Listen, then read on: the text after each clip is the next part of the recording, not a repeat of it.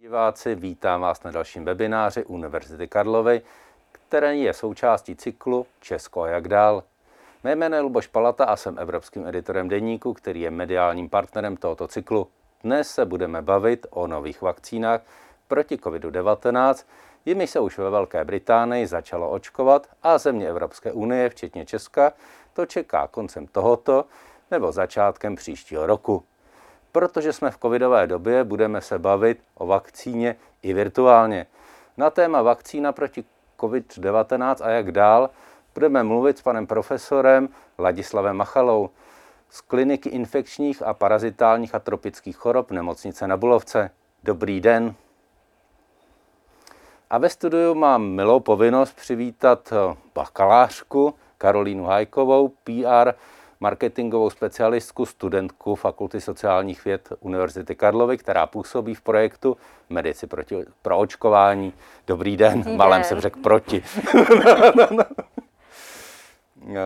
Takže pojďme začít. Dá se už říci, že máme vyvinutou účinnou a bezpečnou vakcínu proti koronaviru, pane profesore? Myslím, že jich je vyvinuto několik a jsou vyvinuté na docela takových zajímavých principech a věřím, že ta vakcína nebo ty vakcíny, které přijdou do praxe brzo, budou jak účinné, tak i bezpečné. A jsou ty vakcíny už eh, dostatečně otestované a vyzkoušené? Eh, podívejte se, odpůrci očkování zde poukazují na to, že ta doba na vývoj těchto vakcín byla velmi krátká, to je pravda. My jsme také v takové emergentní situaci, že je třeba reagovat velmi rychle a také jsme dále než třeba před desítkami let, kdy se ty vakcíny vyvíjely takovými systémem zkouška omyl. Eh, takže ty vakcíny byly vyvinuty skutečně velmi rychle, ale na dostatečných souborech pacientů a je nyní jasné, že eh, jsou bezpečné při nejmenším v tom krátkodobém horizontu. Bavíme se tedy o vakcínách, které eh, zkoumá a povoluje Evropská léková agentura, nebo mluvíme i o Sputniku a čínských vakcínách? Tak eh, Sputnik a čínské vakcíny jsou těm některým evropským nebo americkým velmi podobné. Tam jsou třeba jenom jiné nosiče ale principiálně ty vakcíny by měly být podobné a já se rozhodně nechci vyjadřovat nějak opovržlivě třeba nad, nad ruskýma nebo, nebo čínskýma vakcínama. Čili ten problém je pouze způsob, kterým byly otestovány, respektive, že byly jakoby eh, povoleny dříve, než byly plně otestovány. Je tomu tak? Ano, já se domnívám, že to bylo především u toho Sputniku, kde šlo prestižní ruskou záležitost, aby byli první. A samozřejmě ten systém zkoušení a povolování je odlišný, ale věřím, že by prošli třeba i těmi evropskými, evropskými kritérii, kdyby na to byl čas a, a možnost. Já bych teď eh, využil přítomnosti eh, Karolín Hajkové. Proč vlastně ta vaše iniciativa vznikla a je to tak, že to, co říkal pan profesor, si velká část eh, českého obyvatelstva nemyslí a je to opravdu tak, že budeme muset velkou část Čechů přesvědčovat, že vakcíny jsou bezpečné a že je dobré si jimi naočkovat?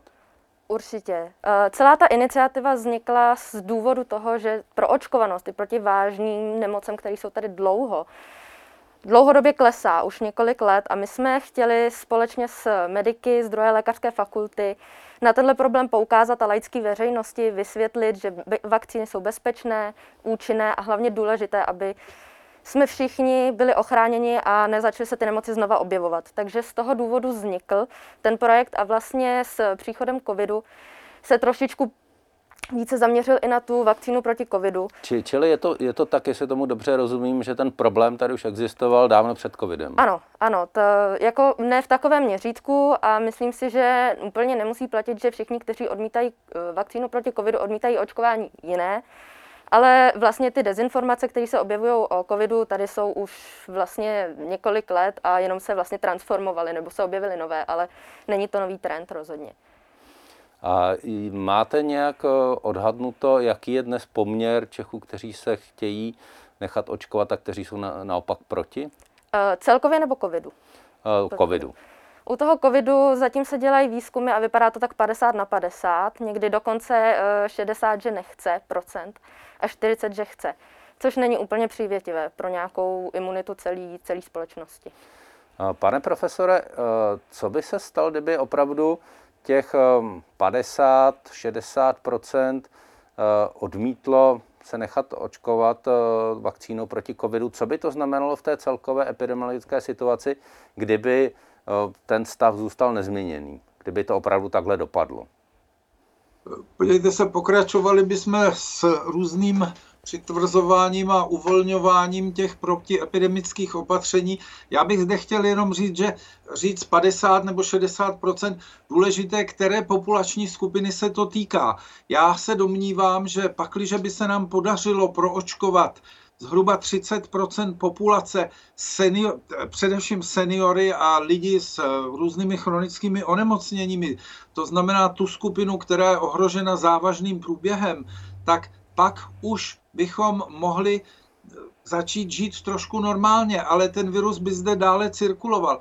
Kdyby se podařilo proočkovat na 60% obyvatelstva celkově, řekněme k 70% tak už by virus cirkuloval marginálně a mohli bychom opravdu začít žít jako normálně. Ale takový základ je proočkovat tu zranitelnou část populace a to je zhruba v rozsahu nějakých 30 Čili to je vlastně otázka i na vás. Zaměřujete se na tu starší část populace, která je nejohroženější a která by měla být vlastně proočkována jako první, protože jí nejvíc hrozí tvrdé důsledky, pokud eh, COVID 19 dostanou? Určitě. My jsme třeba v komunikaci se snažili tohleto vysvětlovat i u chřipky v minulosti, protože tam je vlastně podobný problém. Ale bohužel vzhledem k tomu, že jsme studentský projekt a většinou fungujeme především na sociálních sítích a na webu, tak bohužel takový dosahy do té starší věkové skupiny nemáme, jakou bychom si asi přáli. Já bych vás trochu opravil, protože ono i v rámci vlastně koronavirové krize eh, podle eh, mnoha specialistů právě na sociální sítě je zaznamenán velký příliv vlastně této věkové skupiny na sociální sítě. Takže to je určitá naděje, Určitě. že teď už vlastně bychom mohli na těch sociálních sítích, třeba i dnešním webinářem, právě tuto starší generaci oslovit. Pane profesore, a jak eh, vy byste zkusil přesvědčit uh, někoho, komu je 70, 75 let, aby se nechal naočkovat? Víte, bylo by výborné, kdyby se podařilo třeba eh, předělat tu písničku, která byla zpívaná kdysi před volbama, přemluv bábu, přemluv dědu, aby šli k volbám, já bych viděl parafrázi přemluv bábu, přemluv dědu, aby se nechali očkovat a my bychom mohli konečně začít žít a, a vy prarodiče byste se mohli přestat bát covidu. Já, já nejsem specialista samozřejmě na tohleto. Já jsem včera velice ocenil, že první taková veřejně známá osobnost, pan kuchař Porla, Por, se vyjádřil, že on by se nechal očkovat a že očkování je cestou zase k normalitě. Potřebovali bychom víc takovýchto, takovýchto prohlášení. Já bych si dovedl představit, že by nějaký známý fotbalista nebo hokejista prohlásil, nechte se očkovat, abychom my mohli hrát a vy byste mohli fandit. Takže já postrádám tady nějakou cílenou kampaň která by se snažila populaci přesvědčit o, o výhodnosti toho očkování. Já, protože jsem napůl Němec, sleduji trvale třeba německé televize a tam to probíhá už velmi dlouhou dobu. V různých vysíláních, třeba v poledne pro hospodyňky, jsou tři otázky ke očkování korona a, a dopoledne a ráno dokonce v MoMA magazínu na ARD a tak dále. Čili já tyto kampaně zde naprosto postrádám. No, co tomu říkáte? Tohle ten přístup se hrozně dobře osvědčil v Británii právě se zmíněnou chřipkou, kdy každý rok dochází k tomu, že lékaři... Ten přístup, že, že, že ano, tyhle, ty, tyhle ty kampaně. Známe osobnosti. Ano, ale i lékaři a nebo vláda, ty lordi v parlamentu Británie se nechávají každý rok eh, natočit jak, nebo nafotit i jak se nechávají očkovat na chřipku. Takže a... oslovit knížete Lobkovice, knížete Schwarzenberga. Určitě a hrozně moc dobře to funguje, protože uh, Británie má na chřipku největší proočkovanost v Evropě v rizikové skupině. A myslím si, že to by bylo přesně to, co by bylo potřeba i v případě covidu a vakcíny na něj v naší republice, aby se ukázalo jak celebrity, tak především ti vládní představitelé, kteří jako tu vakcínu prosazují. Mělo by lidé vidět, že v ní mohou mít důvěru. Že v ní mají důvěru ty samotní představitelé, kteří žádají po nás. Pane profesore, zahlédl jsem, že jste se přihlašoval o slovo. Já bych se domníval, že i náš nejvyšší ústavní činitel by měl k tomu udělat nějaké prohlášení, protože si myslím, že on přesně patří do té ohrožené skupiny prostě těžkým průběhem a já bych to panu prezidentovi nepřál a myslím si, že kdyby on se obrátil ke svým voličům a doporučil jim prostě očkování, tak by to bylo skvělé. Já mám třeba tady archív doma v počítači, jak se američtí prezidenti všichni před eh, Donaldem Trumpem se nechali vyfotit v, v, vedle oválné pracovny, jak jim zdravotnice píchají vakcínu proti chřipce. To je přístup. Ve Velké Británii 80% té rizikové skupiny je proočkováno pravidelně ve Spojených státech alespoň 50% a u nás bídných 6%. A příliš se to nezlepšilo, protože vakcína proti chřipce eh, v letošním roce byla hodně nedostatkovým zbožím, takže možná i ten zájem byl větší, ale kdo nepřišel včas a nezaregistroval se, tak měl smůlu. Já to znám z vlastní rodiny, že opravdu jako když eh, si člověk nespomněl někdy v červnu, tak v září už bylo pozdě. Takže... Ono, ono to je asi nakontrahovaný ty dodávky dlouho dopředu, takže eh, asi celosvětově byl mnohem větší zájem o chřipkovou vakcínu a samozřejmě pak už se to nedohoní. Když eh, se podíváme na tu naší populaci, vy jste říkala, že už předtím vlastně než eh, přišel COVID, eh, byl v české populaci trend, eh, že to očkování je problematické a že tady byla skupina obyvatelstva, která se nechtěla nechat očkovat. Já jsem to zaznamenal především u mladých maminek a u nové generace dětí, že tam to opravdu svým způsobem jako rezonovalo. Máte vy i tyhle poznatky, nebo je to tak, že je to opravdu v celé populaci a že jakoby ta uh, mladá generace těch mladých maminek, které nechtějí naočkovat své děti, uh, není dominantní v těch původních odpůrcích očkování. Možná to takhle začalo, ale z našich zkušeností je to tak, že úplně není důležité, jak je kdo starý, jaké má vzdělání. Prostě ti jednotlivci se najdou v každé věkové vzdělanostní skupině, takže si nemyslím, že by tam bylo úplně možné říct, že jsou to maminky do 30 let. Naopak je hrozně moc maminek do 30 let to očkují i na nepovinná očkování a vyhledávají je. To opravdu nelze úplně říct, že eh, jenom jedna určitá skupina neočkuje. To rozhodně ne. Pane profesor, máte podobné um, poznatky nebo zkušenosti? Já moc neočkuju, já jsem klinický lékař, ale já se domnívám, že u velké části lidí je to prostě iracionální záležitost. Včera třeba na i dnes byl popsaný takový případ nějaké mladé maminky, jejíž dcerka do deseti let nebyla očkovaná na tetanus vůbec, potom se nějak poranila na rajto, při rajtování na koni a lékaři doporučili standardní postup, podat hyperimunní globulín a zahájit očkování. Ta matka nechala podat hyperimunní globulín, ale prohlašovala, že očkování by se rovnalo vraždě proti tetanové a s tím dítětem utekla. Ona si vůbec neuvědomuje, že z biologického hlediska vlastně podání toho hyperimunního globulínu je mnohem problematičtější než podání té protitetanové vakcíny. Jo? Čili to je naprosto iracionální přístup, aspoň u velké části lidí, kteří toto prohlašují. Já se tam ještě eh, k těm eh, vakcínám. Může pomoci důvěryhodnosti té nové vakcíny, že bude mít eh, to velké razítko Evropské unie, nebo v České republice vzhledem k, ke stavu popularity Evropské unie mezi velkou částí obyvatelstva to nebude hrát roli?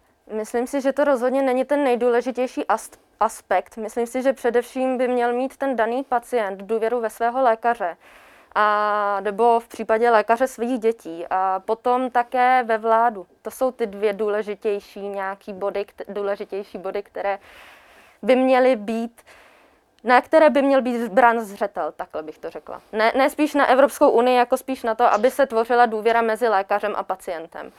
Takže vysvětlovat empaticky. To, co teď pan doktor říkal, mnoho lidí není schopno racionálně ani zvážit ty rizika toho, že neočkují. Takže spíš empaticky vysvětlit, vím, že se bojíte, ale ta nemoc je mnohem horší, než to, když nenaočkujete. A určitě by tady bylo potřeba cíleně se zbavovat těch dezinformací od vlády, od ministerstva zdravotnictví. Měly by existovat weby, kde by se ty informace nějak jako kulminovaly o těch dezinformacích a byly vysvětleny. Opravdu ti lidé jsou vlastně mm, zavaleni tím strachem. A když se bojí a ještě se na, na, napojí na to další dezinformace a další dezinformace, tak jsou v úplné úzkosti a potom nemůžou racionálně přemýšlet. Oni se tak strašně bojí, že jsou vlastně v křeči z toho a nejsou schopni potom vyslechnout si toho lékaře, který, mu říká, který jim říká jako racionální data. Protože už jsou tak ovlivněni a vlastně se jim nejde, nelze ani moc divit, protože těch dezinformací je tolik a vlastně dostává se v takovém množství běžným lidem na Facebooku, na Instagramu, že se samozřejmě ten strach vytvoří. Já jsem měl včera, respektive předevčírem už eh, eh, rozhovor s mm, místo předsedkyní Evropské komise paní Věrou Jourovou a ta právě říkala, že vlastně teď eh, největší příval dezinformací je právě v otázkách očkování proti covidu a že je to opravdu věc, která se Evropská unie bojí, že by prostě teď probíhají všechny možné přípravy, mm-hmm. ale ta vlna těch dezinformací, částečně i zahraničních, ale někdy i domácího původu, by právě mohla i to očkování a pro očkování velké části populace zatit. No. Určitě, to je naprosto zřejmé. Jako my se snažíme na našich web, webu a na našich sociálních stránkách vysvětlovat všechno, proč jsou ty dezinformace nesmysly a stejně nám je tam píšou opakovaně ty stejné, stejní lidé ve velkém množství. Takže určitě ten problém je obrovský a je potřeba jej řešit. Například slovenské ministerstvo zdravotnictví se o to opravdu cíleně snaží. Označuje konkrétní videa a vysvětluje, proč jsou špatně a co je na nich špatně a co je na nich živé. To mě tady trošičku chybí, že to je vlastně na nás, na studentském spolku, který nemá takový hmm. dosah jako ministerstvo zdravotnictví. Přesně tak, no a když si uvědomíme, že vlastně to očkování má začít v řádu týdnů, tak uh, něco takového už tady mělo být dávno. Pane profesore, vy jste se opět hlásil. Máte slovo. No, já, to už to tady padlo, já postrádám srozumitelné nějaké prostě informace pro běžného občana. Já zase řeknu takový jednoduchý příklad. Před 14 dny u nás byl technik, který nám opravoval plynový kotel. Je to 50-letý muž, který má stařičké rodiče a on se mě opravdu vážně ptal, jestli pro ty jeho staré rodiče očkování proti covidu nebude mnohem větší nebezpečí, než aby dostali ti rodiče covid případně. A já zde prostě nevidím žádnou informační kampaň, která by byla na tyto lidi, na jejich prostě problémy a nejistotu cílená a to je úkol pro ministerstvo zdravotnictví, potažmo pro vládu České republiky a zároveň také začít připravovat logistiku. Já zase řeknu, já sleduju tu německou televizi, tam už přestavujou halu sportovní v Ulmu, přestavujou kongresové středisko v Hanova a tak dále. Prostě tam už se to rozjíždí. Já prosím, neznám přesné plány, jaké má vláda nebo ministerstvo zdravotnictví, ale obávám se, že se nic neděje v této oblasti. Zde je asi důležité ještě podotknout, že třeba z našich studií se vždycky říká, že komunikační nějaká strategie má být připravená předtím, než nastane samotná nějaká diskuze. Čili měli by být naši představitelé připraveni na to, že ty dezinformace přijdou a že přijde krize a že lidé to očkování budou odmítat. Teď už tady měla vlastně nějaká reakce být už dávno, když, když začaly teda tyhle... A, a není teda jako vůbec nic? No oproti třeba těm Slovákům je opravdu malá. Opravdu ty reagují na jednotlivá videa, která, sdí, která sdílí různé celebrity a podobně, které odmítají očkování. U nás to moc není vidět. Ani v televizi. Já nevím, jestli jste vy něco zaznamenala, ale nevidím úplně velkou kampaň, která by podporovala. To je hezky řečeno, nevidím úplně velkou kampaň, nevidíme žádnou kampaň, tak. to si řekněme, to tak prostě je. No. Um, Bohužel, ale narazili jsme tady na jeden moment. Vy jste říkala, že je strašně důležité, co vlastně řeknou tomu člověku jeho lékaři, co řekne ten eh, rodinný lékař, eh, ke kterému ten člověk pravidelně chodí. Jak je to mezi lékaři? Jsou i mezi lékaři odpůrci eh, nebo lidé, kteří říkají ne, nenechme se teď očkovat tou vakcínou? To je na mě otázka? To je na oba. Co si o tom myslíte? Já jsem nějaké hlasy i z toho lékařského prostředí bohužel zaznamenal. Tak jak je to vážné? jestli je to na mě, podívejte se, mezi lékařema jsou zlehčovači covidu, notoricky známí samozřejmě, já zde nechci jmenovat nikoho, a i mezi svými kolegy jsem narazil na ty, kteří říkali, že oni se teda ne, necítí potřebu, potřebu očkování. Bohužel někteří, někteří lidé nebo někteří kolegové jsou i právě z té prvé linie, kteří by k tomu měli přistoupit zodpovědně a prostě být tím důvěryhodným poradcem svých pacientů, ale já neznám dostatečně velký reprezentativní vzorek, takže určitě takový jsou, ale doufám, že jich není většina. Všeobecně asi by se dalo říct, že je důležité se zamyslet i nad tím, jakou má odbornost ten daný lékař, jestli opravdu je to pediatr nebo praktik nebo vakcinolog, infektolog a tak podobně. Ale u toho celkového očkování ve smyslu těch klasických vakcín, tak samozřejmě víme o několika celebritách, kteří jsou z řad lékařů, kteří odmítají očkovat nebo odmítají očkování. Zde je důležité se vždycky zamyslet, jestli to není nějaký biznisový plán, protože mají přednášky placené a tak podobně. Jestli to dělají opravdu z přesvědčení, že očkování podle nich není dobrá varianta, anebo jestli je to spíš nějaký jejich jako plán, jak si vydělat. To je důležité se zmínit. A potom samozřejmě jsou lidé, kteří budou přesvědčeni, kteří prostě nebudou chtít nikdy očkovat a tím dáte racionální důvodu sebe víc.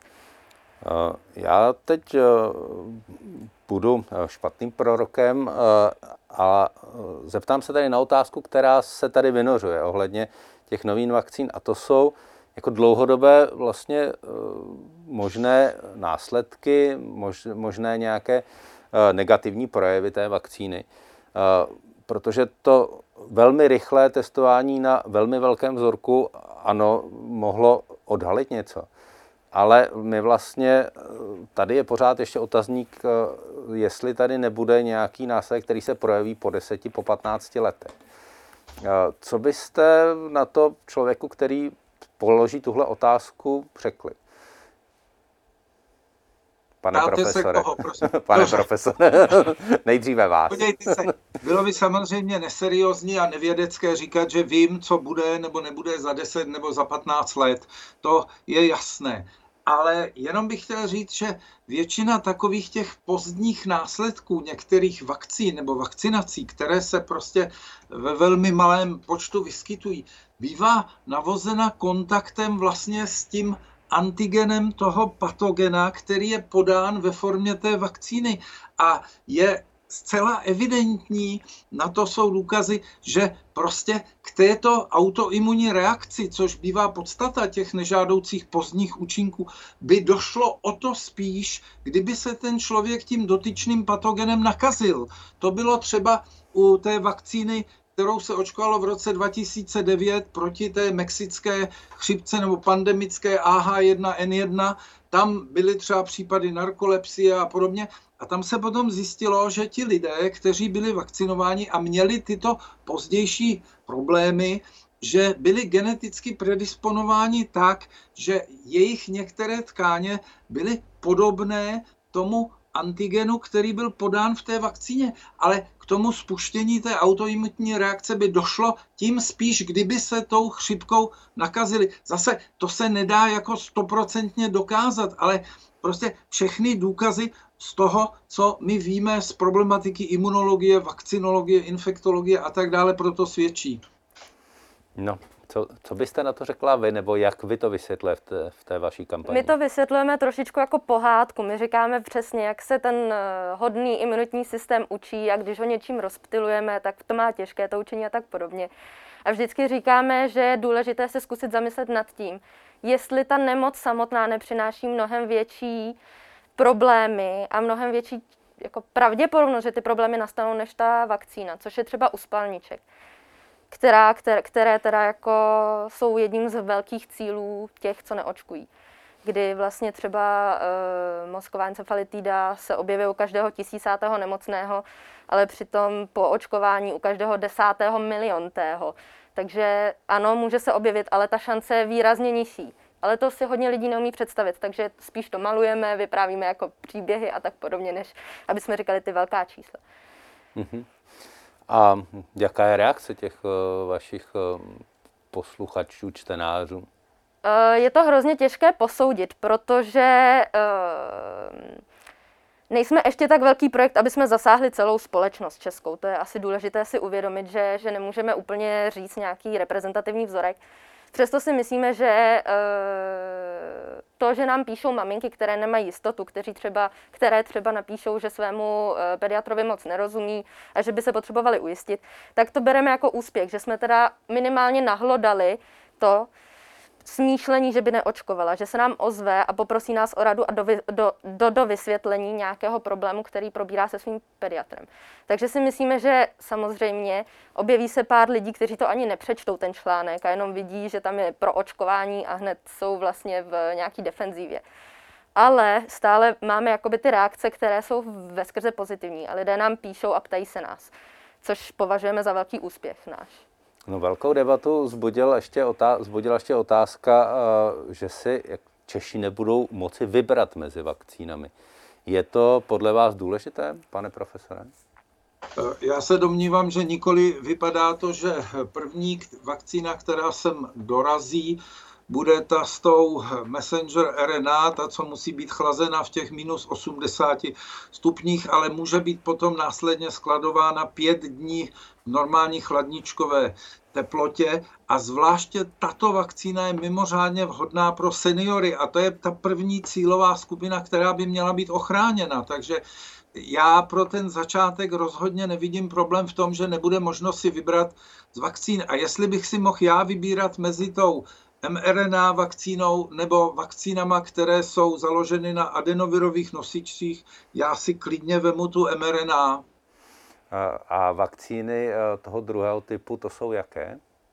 To jsou ty vakcíny na adenovirových nosičích. Eh, to by bylo na delší debatu, ale... To nepochybně. V tom, v tom, v tom případě té, té vakcíny která teda se skladuje při těch, já nechci jmenovat tady firmu, aby se neřeklo, že se dělá reklama, která sem nejspíš dorazí, tak se vlastně pomocí nanotechnologicky vyrobených lipidových takových malinkých částeček dostane ta mRNA poselská, já nevím, jak se to řekne česky, ten messenger RNA, se dostane dovnitř buňky a tam spustí vlastně výrobu toho virového antigenu, toho proti toho, té části toho spajku, kterým ten virus vstupuje do našich buněk, aby, aby nám ublížil a proti tomu naše tělo začne dělat protilátky. To je nesmírně elegantní způsob a tady se zdá, že by to mohlo lépe fungovat u seniorů, protože ty vakcíny založené na tom adenovirovém nosiči,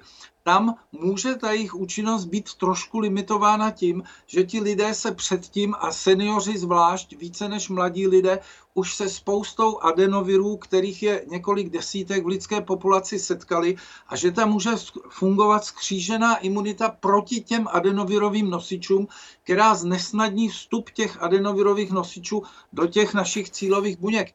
Takže zvlášť pro ty seniory já vidím velký, velkou přednost právě v té, v té vakcíně založené na té messenger RNA. Dobře, nebudeme jmenovat, ale tato vakcína už se teď eh, používá eh, ve Velké Británii. Kdo chce, tak ano, si to může ano. dohledat. Eh, ta první ano. účinnější pro ty seniory. Já bych teď využil toho, že nám začínají přicházet dotazy a položil bych první. Je očkování doporučeno i pro lidi, kteří prodělali nákazu COVID-19 a mají vytvořené a testem potvrzené protilátky? Je vakcinace takovýchto lidí nutná a především bezpečná? Podívejte se, obvykle prodělané onemocnění, ani to, že člověk v inkubaci nějakého onemocnění není zásadní kontraindikací očkování. Domnívám se ale, že ti, jestli ti lidé v, v dohledné nebo v nepříliš vzdálené minulosti prodělali Eh, COVID. Takže rozhodně se nemusí hlásit do té první vlny na to očkování. Samozřejmě je otázka potom, jestli budou třeba nějaké cestovní restrikce do budoucnu, a to bych si netroufal vůbec odhadovat, jestli bude mít člověk pas, kde bude mít razítko, že, dos, že má protilátky nebo že byl, že byl očkován. Ale myslím si, že ti, kteří to věrohodně prodělali, rozhodně nemusí být teď očkováni v té první, v první skupině. Informujete o tom také takto? Víceméně. Zatím, zatím jsme se do tohohle úplně nepouštěli, protože si přece jenom myslíme, že ještě to není aktuální. Ve smyslu toho, že zatím se tady u nás neočkuje a nechceme zbytečně strašit. My si třeba myslíme, že restrikce typu zákaz cestování nejsou, nejsou dobrým motivátorem. Naopak pozitivní motivace si myslíme, že je lepší. Každopádně Čili máme povolení cestování. spíš právě naopak ukázat, že lidé ty vakcíně mohou důvěřovat, než spíš jako nakazovat, že musíte nebo nebudete něco moc. To podle nás není úplně ideální komunikační nástroj, ale ani přesvědčovací teda. Ale máme v plánu tohleto určitě řešit, až to zase bude aktuálnější pro Českou republiku, protože si přece jenom myslíme, že teď aktuálně eh, musíme řešit ještě jiná témata a pak se chceme dostat k tomu, že první musí být lékaři a riziková skupina, což není většina našeho publika podle statistik našich webových stránek a tak podobně. Takže... Kdo ví, možná začne být po dnešním vysílání. Ehm, další otázka, kterou tady máme, která je také důležitá a zajímavá, jak dlouho bude po očkování fungovat ochrana proti COVID-19 a jak dlouho jsou vakcinací vytvořené protilátky přítomné v těle? Tak začneme opět panem profesorem. Tak já bych řekl, že tedy, a to je samozřejmě jeden z takových těch argumentů té to, krátkosti toho vývoje, my nevíme, jestli ty protilátky budou v těle déle nežli jeden rok, protože ani ten vývoj těch vakcín tak dlouho netrvá.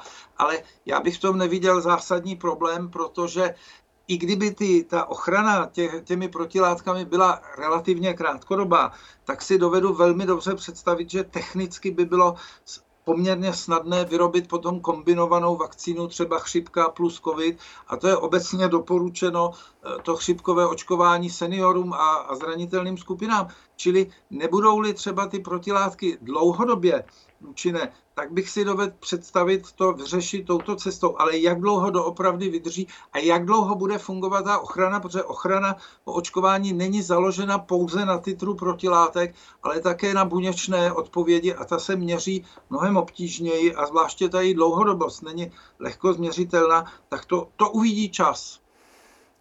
Mají vaši čtenáři také tyhle dotazy, jak dlouho bude ta vakcína fungovat? Eh, objevil se nám tam pouze jednou, ale myslím si, že je důležité si také uvědomit, že nejsme úplnými mm, nějakými experty na, na COVID.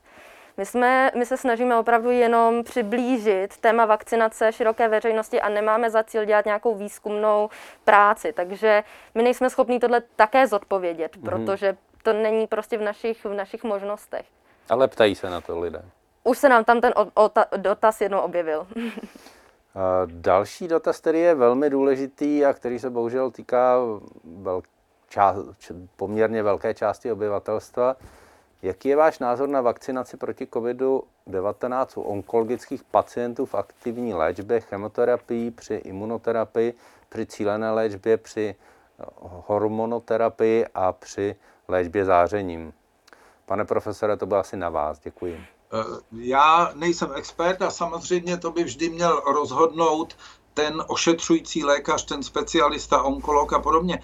Ale jenom bych chtěl říct obecně, že všechny vakcíny proti covidu jsou vakcíny inaktivované, to znamená, že ten to vůbec se neočkuje virem na to živým virem, takže se domnívám, že zásadní kontraindikace zde není.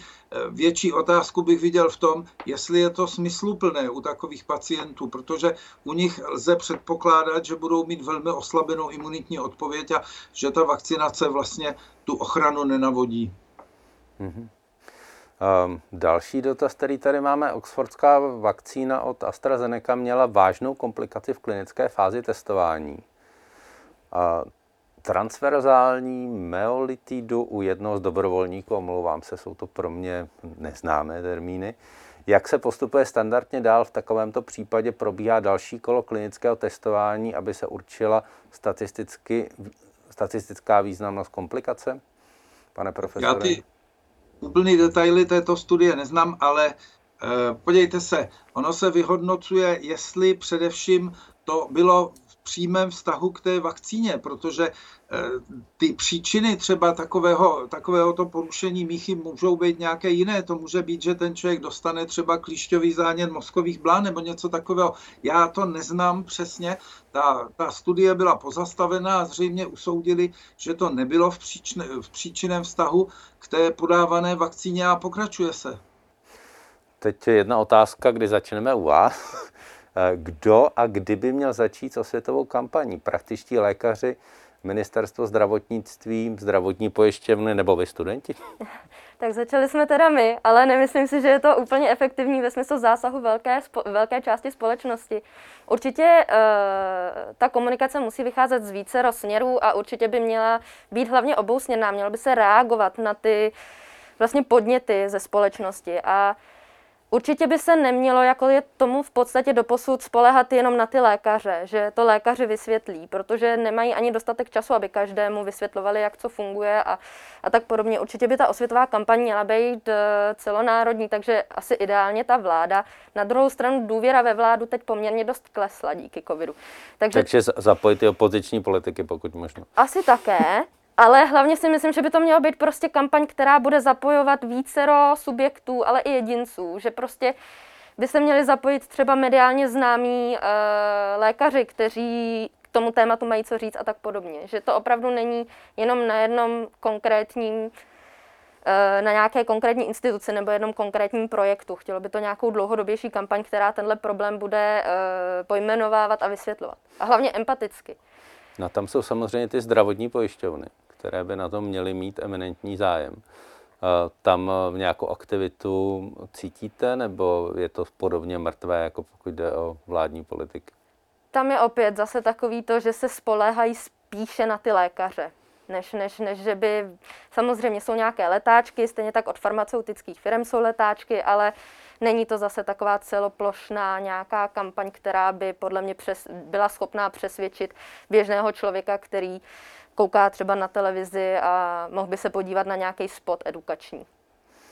Tak pak tady máme další zajímavý dotaz. Je vidět, že opravdu eh, to téma zajímá mnoho lidí, protože tolik dotazů jsem dlouho nezažil. Budou první vakcíny dodané do České republiky zárukou bezinfekčnosti očkovaného? V literatuře se píše, že ne všechny jsou na to testovány. Tady je důležité říct, jako v jaké literatuře, ale eh, to tam nemáme. Eh, pane profesore, co byste na to řekl? Eh, z toho, co o těch vakcínách vím, takže ty vakcíny jsou schopny navodit jak humorální, tak, tak buněčnou odpověď. A já se domnívám, že u naprosté většiny očkovaných by mělo dojít k tomu, že nebudou nedok- nebude možno, aby se nakazili a tudíž ani šířili tu infekci případně po očkování dál. Tak pak tady máme další dotaz. Jaké má složení vakcíny vliv na náš organismus? Co na to odpovědět? Tak samozřejmě vakcína nebo, nebo různé vakcíny můžou třeba obsahovat některé látky, které, na které konkrétní člověk může být alergický. To je takový, že třeba někdo, kdo je alergický na vejce, že nesmí dostávat vakcíny, kde byl ten virus vypěstován třeba na vajíčkách a podobně. Někdo je alergický třeba na některé jiné přísady. Takže jednak toto a samozřejmě eh, dříve ty vakcíny obsahovaly mnohem větší množství takzvaných adjuvans, což jsou látky, které stimulují obecně imunitní odpověď, ale s tím, jak se ty vakcíny stávají stále čistější a lépe skonstruované, tak i těch adjuvancí tam ubývá. Takže eh, kromě takových těch alergických reakcí zásadní vliv ta vakcína nemá na, na fungování organismu. Zde, jestli bych mohla já dodat, určitě, tady povídej. určitě je dobré, když si pacienti ke svému lékaři vezmou papír a tušku, anebo třeba si vezmou telefon s poznámkami a píšou si, co jim lékař říká a hlavně především toho lékaře předem varují, že tu alergii mají, upozorní ho znovu aby se přesně k tomuhle nedocházelo. Hodně často se jsme zjistili při našich výzkumech, že lidé odejdou od lékaře a už nevědí, co vlastně si z toho měli odnést. A přitom paní sestřička jim řekla 10 minut a 10 poznámek. Jo. Takže tam asi by bylo dobré především, aby se upozorňovala a ta komunikace zase byla dvousměrná, aby ten pacient se ptal nejenom, že bude poslouchat a že si bude hlavně třeba i psát ty poznatky, které mu byly řečeny. Popravdě řečeno, nebylo by lepší, kdyby si to lékaři posílali mezi sebou? Samozřejmě, to asi také, ale zase eh, to, že třeba nemají sportovat některé děti po vakcinaci, jako lékaři nemusí posílat. Že? Jasně, jasně. Takže... takže spíš i jako ty poznatky, jak zlepšit třeba tu odpověď imunitního systému, co, co jeden, dva dny dělat nebo nedělat po vakcinaci, si podle mě ty rodiče mohou napsat. A určitě jako je to mm, z našich výzkumů zřejmé, že ti lidé si opravdu půlku věcí nepamatují, sotva vyjdou z lékárny, no. od lékaře. Já Pardon. jsem po vakcinaci na chřipku uh, taky šel dělat na zahradu, pak jsem se divil, že mi není několik dní úplně dobře, takže... Určitě, to je přesně ten častý příklad, s kterými se setkáváme, že jako lidé nám řeknou, že se nechtějí znovu očkovat na chřipku, že jim po nich bylo blbě a když se jich zeptáme, tak byly dvě hodiny v posilovně. Jasně. Jo, takže těsně po aplikaci. Pane profesore, co k tomu chcete poznamenat? Já jsem opravdu to, to, že lidi si ty informace nepamatují. Před několika dny jeden vrcholný český politik prohlásil, že neví, jestli se bude očkovat proti covidu, protože má vyoperovanou slezinu. To byl pan, pan a, premiér Babiš, aby jsme všichni věděli. A, prostě těmto lidem naopak je většina vakcín s výjimkou těch, které obsahují živý virus, naopak velmi intenzivně doporučováno, aby byli, aby byli chráněni. Pak tady máme obecnější otázku, jaké je riziko vedlejších účinků a jsou už nějaké identifikovány, pane profesore? Jestli k tomu ty, ty studie s těmi vakcínami, které brzo přijdou do praxe, byly dělány opravdu na desítkách tisíc, na desítkách tisíc osob a ty vakcíny měly reakce, samozřejmě reakce je prostě reakce organismu, nepovažujeme ji za nežádoucí účinek v pravém slova smyslu a tam byly prostě bolestivost v místě vpichu, zarudnutí v místě vpichu, přechodně zvýšená teplota, takovéto bolení celého člověka, bolesti kloubů, svalů a tak dále, bolest hlavy, to byly ty nejčastější nežádoucí účinky, nebo já to říkám, že jsou to silnější reakce. A to k tomu patří, to ukazuje, že to tělo vzalo vlastně tu vakcínu na vědomí a že se snaží prostě vytvořit protilátky proti tomu antigennímu principu té vakcíny. A rozhodně říkám, že je lepší mít takovouto i třeba celkovou mírnou reakci, než prodělat potom závažné onemocnění. Pak tady máme jeden dotaz, který svědčí o tom, že eh, seniori výrazně častěji než dříve používají internet a sociální sítě. Je mi 75 let, nemusím se očkování obávat, pane profesore? Tak já bych doporučil eh, tomu dotyčnému, aby se o tom poradil se svým obvodním lékařem. Eh, obecně bych řekl, že 75 let není zásadní důvod nebo žádný důvod obávání se očkování a prostě jestli ten dotyčný nemá nějaké kontraindikace očkování těmito vakcínami a, a nevím, jaké by to mohly být, tak se zásadně obávat nemusí.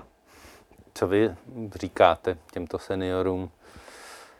No my je vlastně uklidňujeme právě těmi našimi infografikami a obrázky a videi, že vlastně se snažíme vysvětlit, jak funguje imunitní systém a že naopak je to pro ně možnost, jak se chránit, aby do nich ta nemoc nevstoupila, aby je vlastně neoslabila. Takže vlastně takovými příběhy o tom, jak tím, že se naočkují, mají okolo sebe zázračný štít proti té nemoci, která je výrazně horší než to samotné očkování. A vzhledem k těm statistikám, kdy opravdu ten průběh je výrazně horší právě u těch eh, starších věkových kategorií, tak eh, je asi jednoznačné, že právě tyto kategorie by měly výrazně zvážit, jestli se nenechají očkovat, i kdyby nějaké mírné problémy z toho mít měli.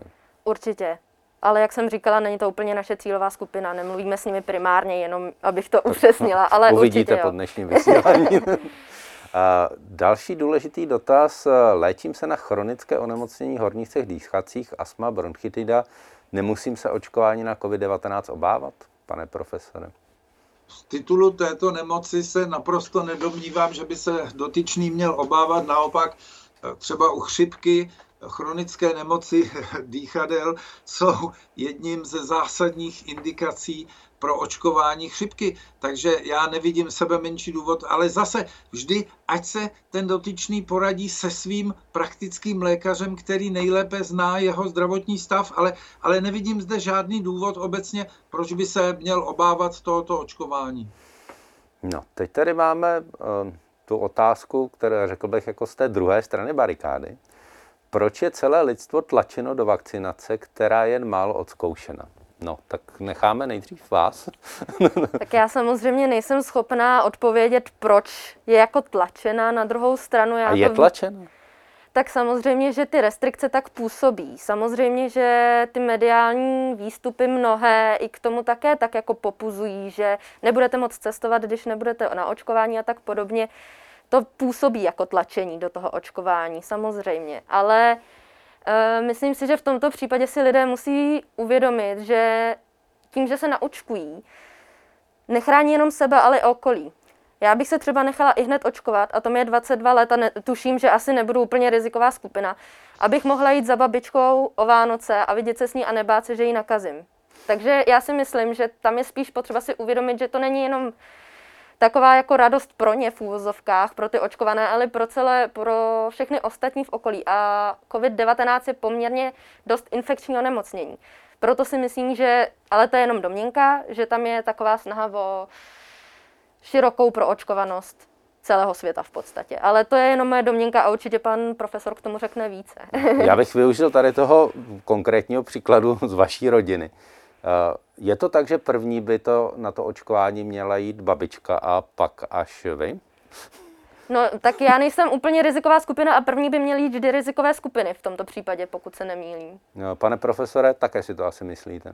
Já si to myslím a opakuju znova, když proočkujeme 30% populace těch rizikových, tak budeme moci odhodit roušky. A já se domnívám, že prostě je to základní, protože tím, že ochráníme ty seniory, kteří, nebo, nebo ty chronicky nemocné jedince, kteří by nám mohli ucpat jednotky intenzivní péče, jestliže by se ta epidemie rozletěla, tak jsme víceméně za vodou. A já každému říkám, kdo chce odhodit roušku, tak ať se nechá očkovat. Bohužel z toho, když sleduju třeba diskuze na internetu, tak mám pocit, že ti největší antirouškaři, že také nejvíc bojují proti očkování a to je strašná smůla, protože bude-li naočkováno 30% národa, tak můžeme ty restrikce prakticky zrušit. Zde je opět důležité si uvědomit, pardon, že uh, část národa považuje jak roušky, tak vakcínu jako výmysl vlády a chce jako bojovat proti tomu. Zase ti lidé si musí uvědomit, že to nedělají pro vládu, ale pro sebe, že opět chrání sebe a dělají ten štít kolem sebe a že opravdu to není výmysl téhle vlády, že pravděpodobně by se to dělalo, i kdyby tam byla opozice a tak podobně. Za ten covid nikdo nemůže z těch vládních představitelů a bojovat tím, že nebudu nosit roušky nebo se nebudu očkovat proti vládě, je vlastně opravdu jako nesmysl, kterým škodí jenom sobě ti lidé. Na, na druhou stranu, jestli, tady už to padlo několikrát, jestli já tomu dobře rozumím, tak eh, kdyby byla naočkována, a teď je, je otázka, z jak velké části ta riziková skupina, tak vlastně jakoby ta nutnost toho očkování té zbylé části populace už není tak velká? Pane profesore, dobře jsem to pochopil, že to tak je? Já to považuji za naprostý základ. Já jsem říkal, že by bylo výborné, kdyby bylo proočkováno 70 a více procent, byli bychom chráněni, virus by cirkuloval už jenom ojediněle. Na druhou stranu je realistické si asi uvědomit, že my se toho viru nezbavíme a vlastně to naočkování té seniorské populace nebo té zranitelné populace je vlastně jejich ochrana proti prvnímu nárazu s novým agent, se kterým se populace dosud ne, nesetkala. Ono před eh, rokem 2003, kdy přišel první takový těžký koronavirový infekt SARS, tak už v populaci dlouhodobě cirkulovaly čtyři další takové hodné koronaviry, a které způsobují každoročně něco kolem 10-15% takových těch rýmiček nebo chřipčiček, jak se říká, a my už jsme na ně dlouhodobě v koevoluci zvyklí a je dost možné ale, že tyto koronaviry, které když poprvé se s nimi lidstvo setkalo, takže udělali nějakou takovou pandemickou situaci podobnou té současné, akorát tehdy kolem toho samozřejmě nebylo tolik mediálních zpráv a lidi ani nebyli schopni rozlišit, jestli je to koronavirus nebo chřipka a tak dále. My se domníváme, že například koronavirus HCOV OC43 který běžně cirkuluje v lidské populaci a způsobuje taková, takové ty mírné infekce horních cest dýchacích, možná způsobil pandemii chřipky. Donedávna se říkal, že to byla asi chřipka, ale neznal se ten serotyp, která byla nazvána ruská a bylo to v roce 1889 a on, jestli to byl tenhle ten koronavirus, tak tehdy usmrtil tisíce lidí, ale to lidstvo si na něj postupně zvyklo a on se ochočil a stal se takový mírný. A já se domnívám, že podobně bychom mohli nastartovat k evoluci s tímto koronavirem, ale když před tím prvním nárazem ochráníme tu nejzranitelnější skupinu, a já zde opakuju, ono nejde o to, že oni no, ucpou jipky jenom pro sebe, ale když budou ucpané jednotky intenzivní péče, tak budou kolaterální problémy, protože nebude místo na jipce pro pacienta s infarktem, pro dítě, které se poraní někde a, a podobně. Takže tomu my musíme zabránit v první řadě abychom mohli začít normálně žít, ale když se proočkuje více lidí, bude to ještě lepší. No, teď tady máme vlastně dotaz na podobné téma. V České republice je přes 20% obézních lidí a teď tvrzení, u kterých vakcína bude údajně velmi špatně fungovat. 30% dětí a mladistvých, u kterých je očkování, opět názor, zcela zbytečné. Spousta lidí již COVID prodělala, kdo se tedy podle vás kdo by se tedy podle vás eh, měl nechat očkovat? Tak, to je uh, hozená rukavice. Kdo chce začít? Já si myslím, že vlastně už jenom ta část o tom, že je zbytečná pro děti, je naprosto protiargument tomu, co tady říkáme, protože právě ty děti můžou chránit ty rizikové skupiny. Já to ale nevím, ty rizikové skupiny by se měly... Nechat... Chránit prioritně, ano. ale myslím si, že mhm. to není úplně jako nic proti ničemu. To, že ty děti nemají tak často silný průběh nebo neumírají na ten covid, neznamená, že nemůžou chránit ostatní. Tak jsem bych to asi jako komunikovala já. A pane profesore, co ten argument o té obezitě, přece jenom obezních Čechů, je zvláště já, já po... Neznám, po uzavření společnosti víc, než jich bylo ještě. Tak. Ano, ano, já, já mám taky vyšší BMI, ale já jsem se nikde nedočetl, že by ta covidová vakcína měla zásadně hůře uh, účinkovat u lidí s nadváhou, takže já se toho neobávám a rozhodně bych neříkal, že jestliže má někdo BMI na 35, takže ho nebudeme očkovat.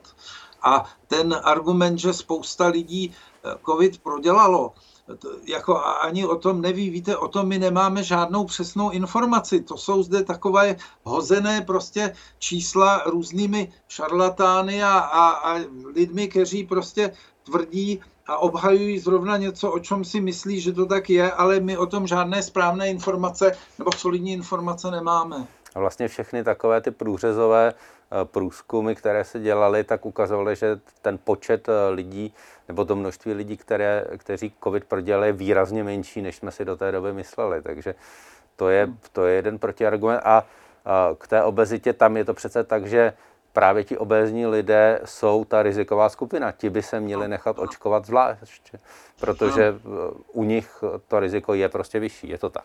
Určitě. A určitě bych ještě dodala k tomu, že to, že někdo prodělal COVID, ještě neznamená, že má dlouhodobou imunitu. To také neznamená, to nevíme, jestli bude tříměsíční, čtyřměsíční, jestli ta vakcína nebude lépe. Tam už možná výzkumy jsou, že asi chrání lépe, ale tenhle argument mně nepřijde naprosto jako mm, relevantní zde. Že, že kdo covid prodělá, ten už se nemusí očkovat, to podle mě pravda není. Pane profesore, jak to je z toho vědeckého hlediska, jak dlouho může chránit to, že jsem covid prodělal proti další nákaze? bylo by to neseriózní, kdybych teď hodil nějaké číslo, to ukáže opravdu čas, ale já se domnívám, že prodělání covidu u lidí, kteří mají normální imunitu, takže asi zaručí, že ten průběh bude mírnější. Samozřejmě teď už se objevují zprávy o reinfekcích a o těžkém průběhu toho onemocnění u těch reinfikovaných, ale většinou to byly případy, kdy ti lidé měli nějaký důvod pro těžký průběh toho onemocnění. Čili já by, to by bylo neseriózní, kdybych říkal, jestli to může chránit rok, dva. My to onemocnění známe necelý rok teďkon. No, tady vlastně máme opakovaný argument, vidět, že to v té společnosti poměrně dost je uloženo, že tvrdí se, že nejsilnější imunitu má člověk po prodělané nemoci.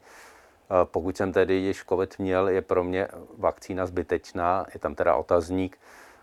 Takže myslím, že na to už jsme odpověděli, prostě vakcína zajišťuje silnější imunitu než prodělaná nemoc, je tomu tak.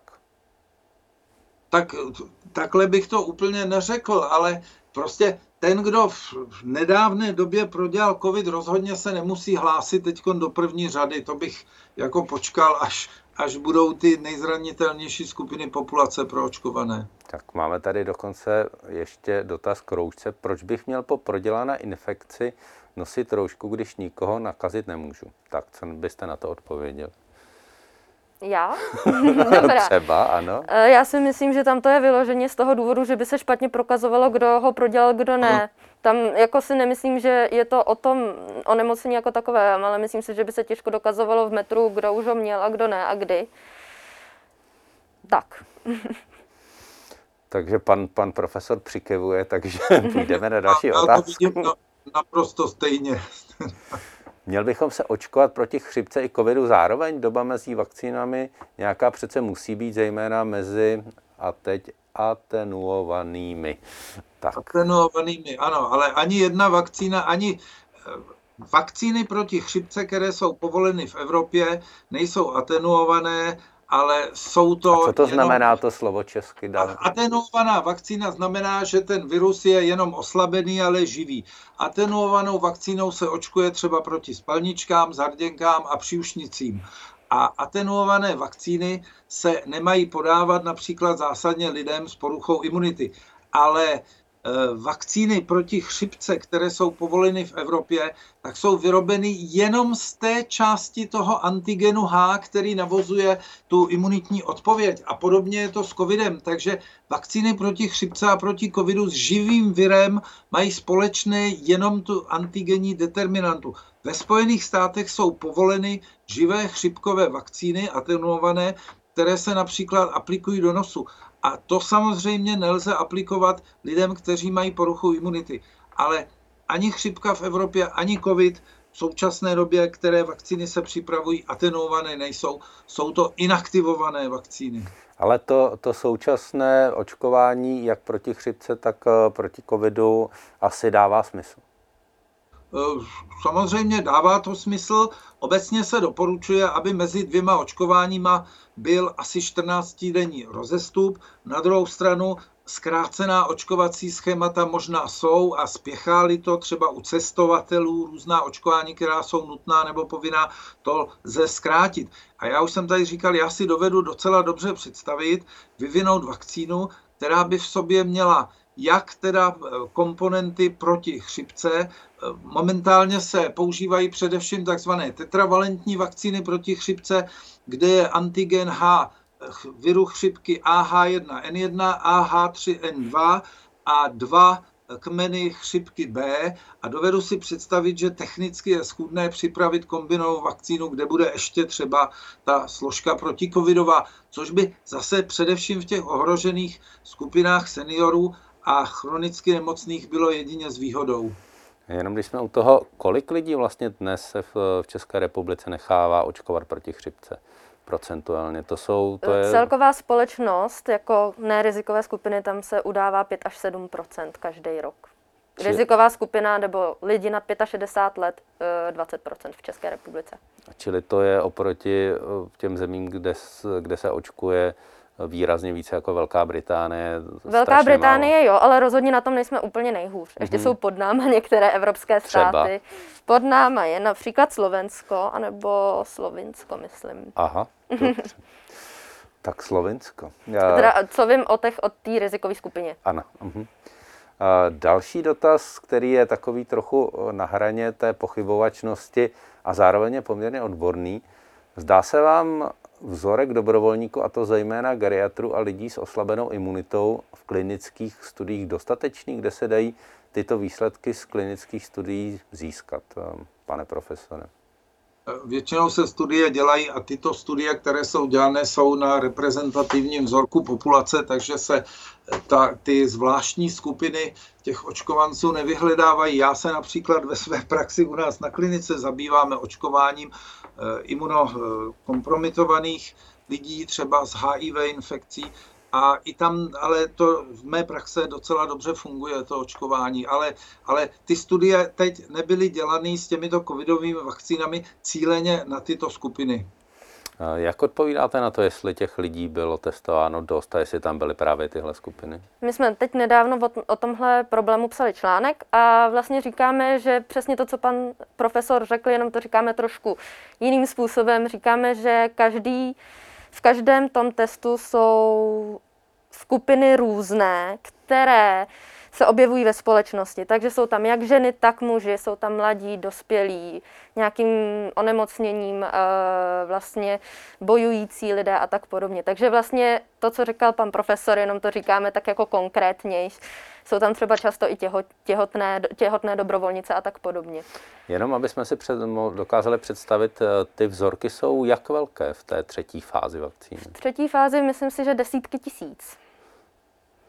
Či, čili uh, my normálně bereme jako reprezentativní vzorek veřejného mínění, uh, když se udělá na vzorku tisíc lidí v rámci populace, takže tohle je prostě mnoho, mnohonásobně, mnohonásobně více. víc. Právě s cílem zajistit tu bezpečnost. Tak teď tady máme další poměrně eh, odborný dotaz. Jaký je vlastně ten primary endpoint klinické studie? Je to potlačení primárních příznaků u lidí vystavených viru nebo úplná ochrana před virem samotným? Tak, pane uh, profesore. V těch studiích, které já jsem měl k dispozici, se měřilo jednak tvorba protilátek, ale sledovalo se tam také onemocnění covidem ve skupině očkované tou účinnou vakcínou a ve skupině placebem. Takže eh, ve všech těch studiích byl výskyt onemocnění covidem významně, významně nižší, nežli kolik lidí očkovaných placebem tím covidem onemocnělo. Jak to bude dlouhodobě, to už jsme tady říkali, to se, to se teprve uvidí. Opravdu ty studie byly z tohoto hlediska poměrně krátké, ale byly dostatečně imunogenní a dostatečně účinné, alespoň v tom horizontu, který jsme měli k dispozici. Tak otázky nám jdou do stále odbornějších, ale tahle už je poslední, takže Jestli přišly nějaké další dotazy, tak eh, my vám je potom předáme, zkuste se s nimi popasovat a odpovědět těm, kteří se zeptali.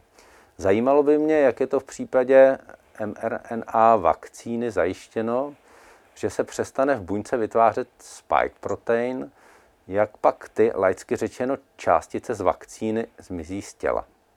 Pane profesore, tak to je na vás nitrobuněčné procesy je zlikvidují. Buňka, buňka si to tam nenechá.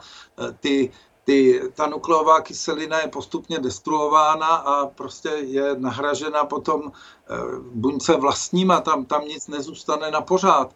Takže, takže to není problém. Naopak by bylo dobré, kdyby třeba ta produkce pokračovala ještě nějakou delší dobu, než, než je to u těch vakcín. Tak my jsme se dostali na závěr našeho pořadu. Já bych každého z vás poprosil vlastně o jednu větu, kterou byste se chtěli uh, rozloučit uh, s našimi diváky a co jim vlastně chceme sdělit tímto pořadem. Pane Já profesore. Řekl, děkuju. Eh, já bych řekl, nechte se očkovat, aby jsme mohli konečně všichni zase úplně normálně žít. Karolína Hajko. Já bych řekla v podstatě to stejné a ještě bych dodala, důvěřujte svým lékařům. Tak eh, děkuji mnohokrát. Eh, to byl závěr našeho pořadu, dalšího webináře z cyklu Česko a jak dál. Já děkuji svým skvělým hostům, panu profesoru Machalovi a paní zatím bakalářce Hajkové. Díky moc a brzy na viděnou. Děkuji.